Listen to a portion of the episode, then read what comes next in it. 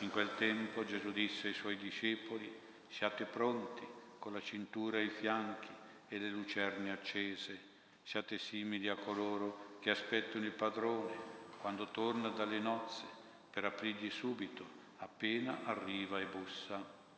Beati quei servi che il padrone al suo ritorno troverà ancora svegli. In verità vi dico, si cingerà le sue vesti, li farà mettere a tavola e passerà a servirli.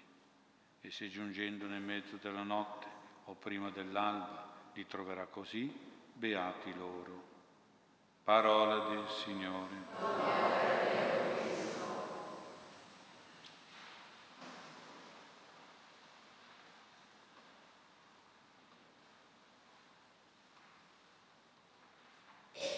Sia lodato Gesù Cristo. Questo Vangelo si adatta bene alla nostra meditazione nell'ottava dei defunti, ma anche su San Giuseppe, che è molto vicino ai defunti, perché è il patrono dei moribondi. I moribondi sono coloro che sono a un passo dell'aldilà della vita eterna. I moribondi di cui San Giuseppe è patrono, cioè protettore, aiuto, sostegno, sono quelle persone che stanno sulla soglia della vita eterna al termine della loro vita terrena. Queste persone hanno un particolare bisogno di protezione e di aiuto perché nei confronti di loro il maligno si scatena per l'ultima battaglia, vorrebbe fare l'ultima vittoria di strappare la loro anima al paradiso, al Signore. E allora ecco ci vuole la protezione di San Giuseppe, l'aiuto di San Giuseppe. San Giuseppe che ha avuto il suo beato transito con l'assistenza, quindi con l'aiuto e la protezione di Gesù e di Maria. Nel Vangelo Gesù ci invita in pratica anche ad essere sempre pronti al momento della nostra morte. Questo momento non lo dobbiamo vedere come un fatto pauroso, un fatto di solitudine. È proprio bello che quando uno è sul punto di morire ci sia qualcuno che gli tiene la mano, perché l'ultimo contatto con la vita terrena, con i propri cari, è proprio il contatto della mano fisica.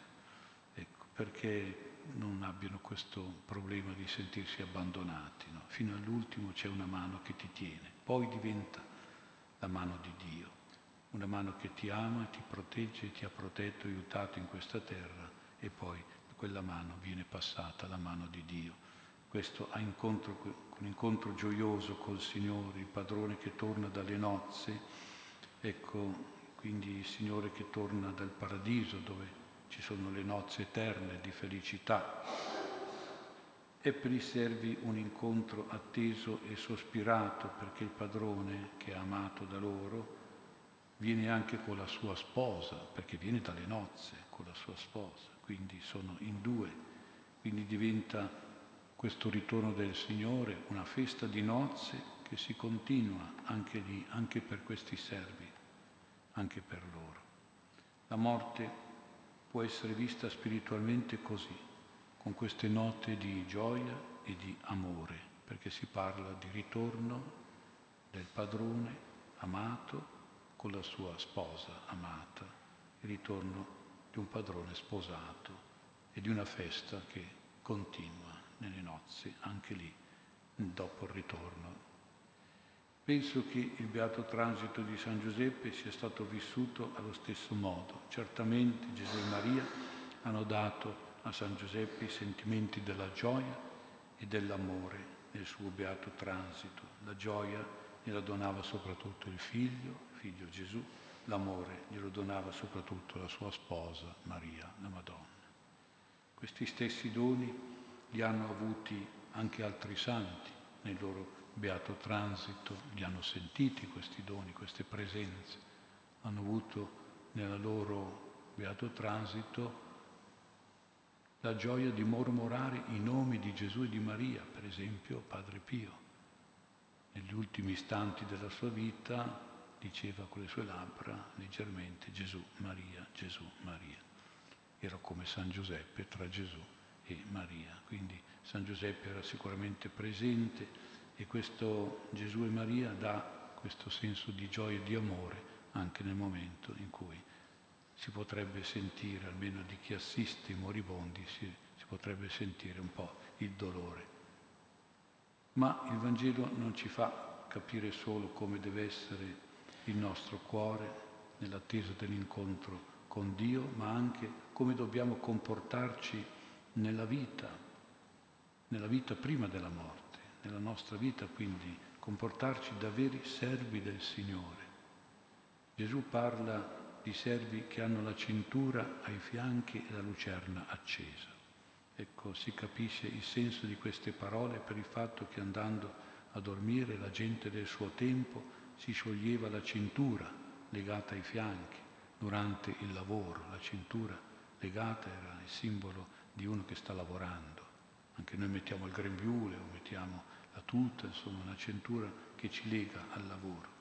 E poi si spegneva la luce, la lucerna, in casa, quindi iniziando tutti a dormire, a riposare in famiglia. Ecco, sono le due cose che si fa quando si va a letto, si scioglie la cintura e si spegne la, la candela. Invece Gesù dice che bisogna tenere la cintura ancora ai fianchi e la lucerna ancora accesa.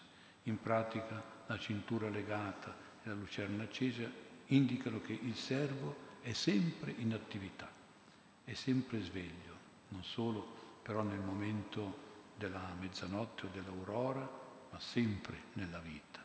Anche nella casa di Nazareth San Giuseppe, come marito, era l'ultimo a sciogliere la cintura del lavoro per andare a dormire. E come padre era lui che spegneva la luce al figlio Gesù perché prendesse sonno alla sera, di notte. Erano gesti normali, erano gesti abituali, casalinghi, ma di grande significato e di grande valore, come li usa Gesù nella questa parabola di famiglia. I servi che stanno con la cintura ai fianchi significa che sono servi sempre pronti, con le mani e i piedi, mani che fanno e piedi che corrono. Un servo deve essere così, nelle mani e nei piedi. Quindi servi sempre attivi, sempre in stato di servizio, servi sempre operativi, effettivi. Possiamo pensare che Gesù ha preso questa immagine, questo esempio per indicare un nostro stato di vita, di anima, che deve essere sempre quello di essere pronti permanentemente operosi nelle opere di bene, negli impegni, nelle azioni di servizio, azioni legate soprattutto ai nostri doveri, doveri di servizio, doveri di attenzione, di dedizione, sia per i propri nostri cari in famiglia, quanto è importante svolgere i propri doveri in famiglia, perché le crisi nascono da questa dimenticanza o trascuratezza o far male i doveri in casa, in famiglia, e sia poi anche per ogni persona che idealmente potrebbe aver bisogno potrebbe bussare alla porta e trovare sempre un animo disponibile ad aiutare, a servire, a rendersi disponibili, attenti e dediti agli altri per aiutarli, per proteggerli. In un certo in senso ideale Gesù vuol dire che un cristiano non dovrebbe mai scendere di servizio, non dovrebbe mai dismettere dal suo dovere, sia dentro la famiglia, i doveri familiari, sia fuori dalla famiglia, i doveri sociali.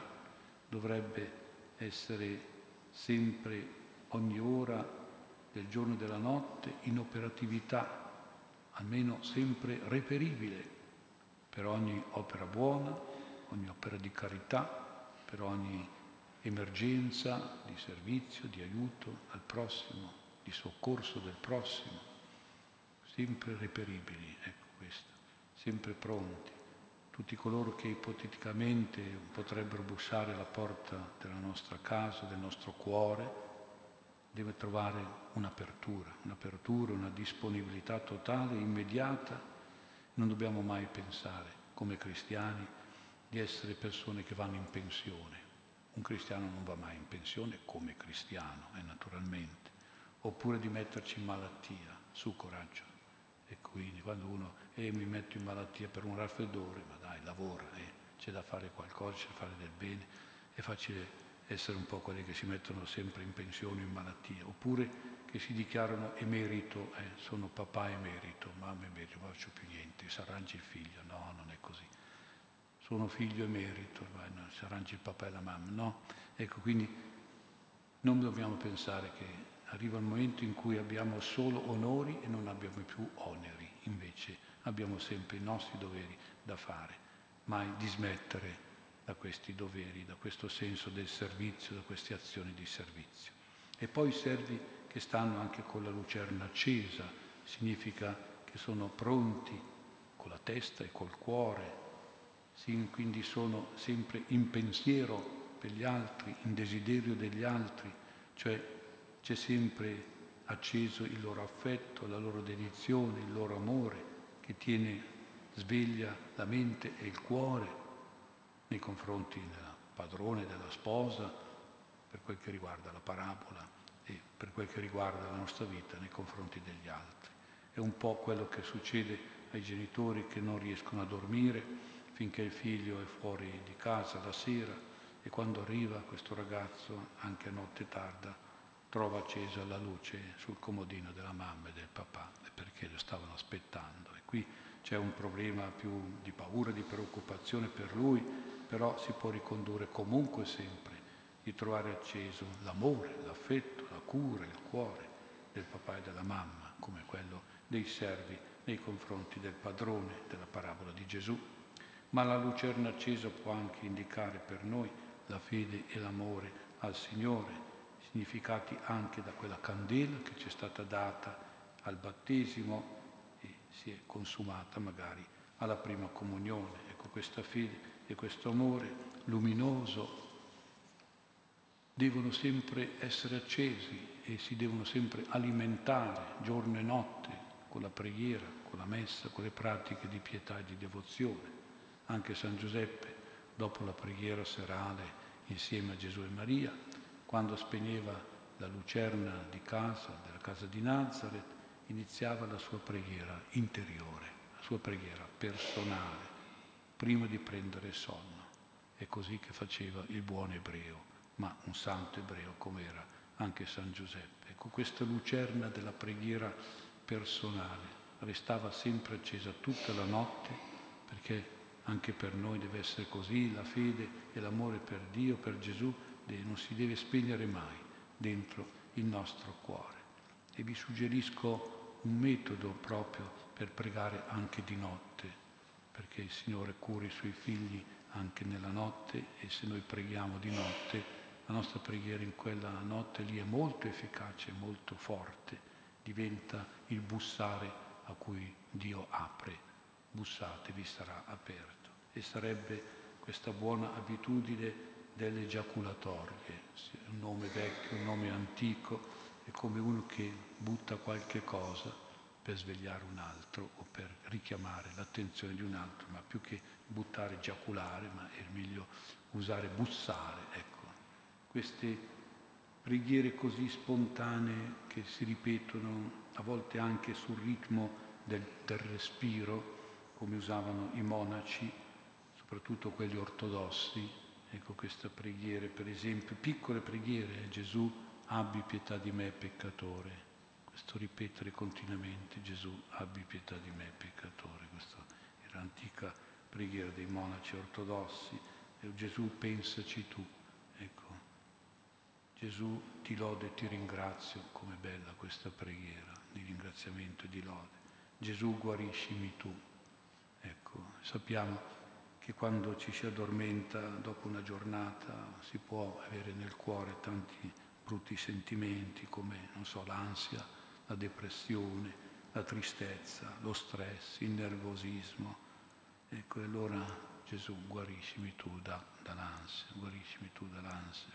Ecco, ripeterlo continuamente, addormentarsi così, oppure l'insicurezza, la paura, l'ira, la durezza, il rancore, la violenza, eccetera, eccetera. Ecco, voi pensate cosa può aver accumulato una persona nella sua giornata e allora ha bisogno proprio di invocare la guarigione del Signore e di ripetere continuamente su quel punto lì dove tu hai capito che lì c'è una malattia, che lì c'è un problema. Gesù guariscimi tu da questo, da quello, allora ripeti continuamente finché poi ti addormenti tranquillo. Poi la tua psiche, il tuo corpo dormono, ma lo spirito non dorme mai.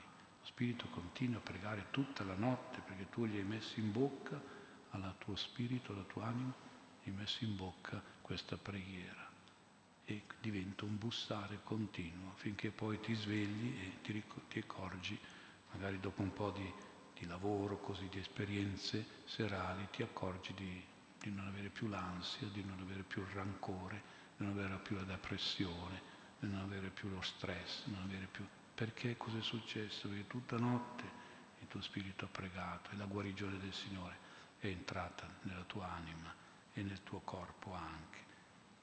Spiritoterapia, quanto è bella, ma anche spirito elevazione, per esempio quando abbiamo bisogno di serenità e di pace. Spirito di Dio, dammi la tua serenità. Ecco, ripetere sempre, quando abbiamo bisogno di gioia, di calma, di tranquillità, di tenerezza, di dolcezza, di bontà, di pazienza. Ecco, queste preghiere sono molto importanti, sono molto fruttuose di elevazione spirituale, spirito elevazione. Ecco, uno deve un pochino entrare in questi esercizi serali di preghiera notturna proprio perché sono molto fruttuose, molto importanti, sia per guarire l'anima, sia per elevarla sempre di più. Era la preghiera di San Giuseppe, questa preghiera interiore, personale, ripetitiva, come usano molto loro. Quindi è importante che noi ci formiamo su questa preghiera, in questa preghiera proprio accresce la beatitudine promessa da Gesù. Per due volte Gesù dice beati quei servi, beati voi. Se vogliamo davvero sentire questa beatitudine, proviamo a fare questa preghiera notturna dell'anima. Ci aiuti San Giuseppe a ricevere questa benedizione che già qui sulla terra con la ricompensa di tante grazie che sono significati da quel fatto inaudito, inaspettato di un padrone, di un Dio che si cinge lui la veste del servo e, fa, e fa mettere a tavola questi servi tanto pronti, buoni, fedeli, generosi, sempre svegli. Lui fa, li fa mettere a tavola e passa a servirli, lui il padrone che torna dalle nozze. È una cosa straordinaria. Ecco. Quindi è un pranzo, una cena di nozze e ha tutto il senso dell'abbondanza, della grazia, della felicità, della soddisfazione, delle divine grazie del Signore che ci può dare. La visione, la promessa di questa ricompensa, di questo premio, ci stimoli ancora di più ad un servizio di preghiera a Dio e di carità al prossimo.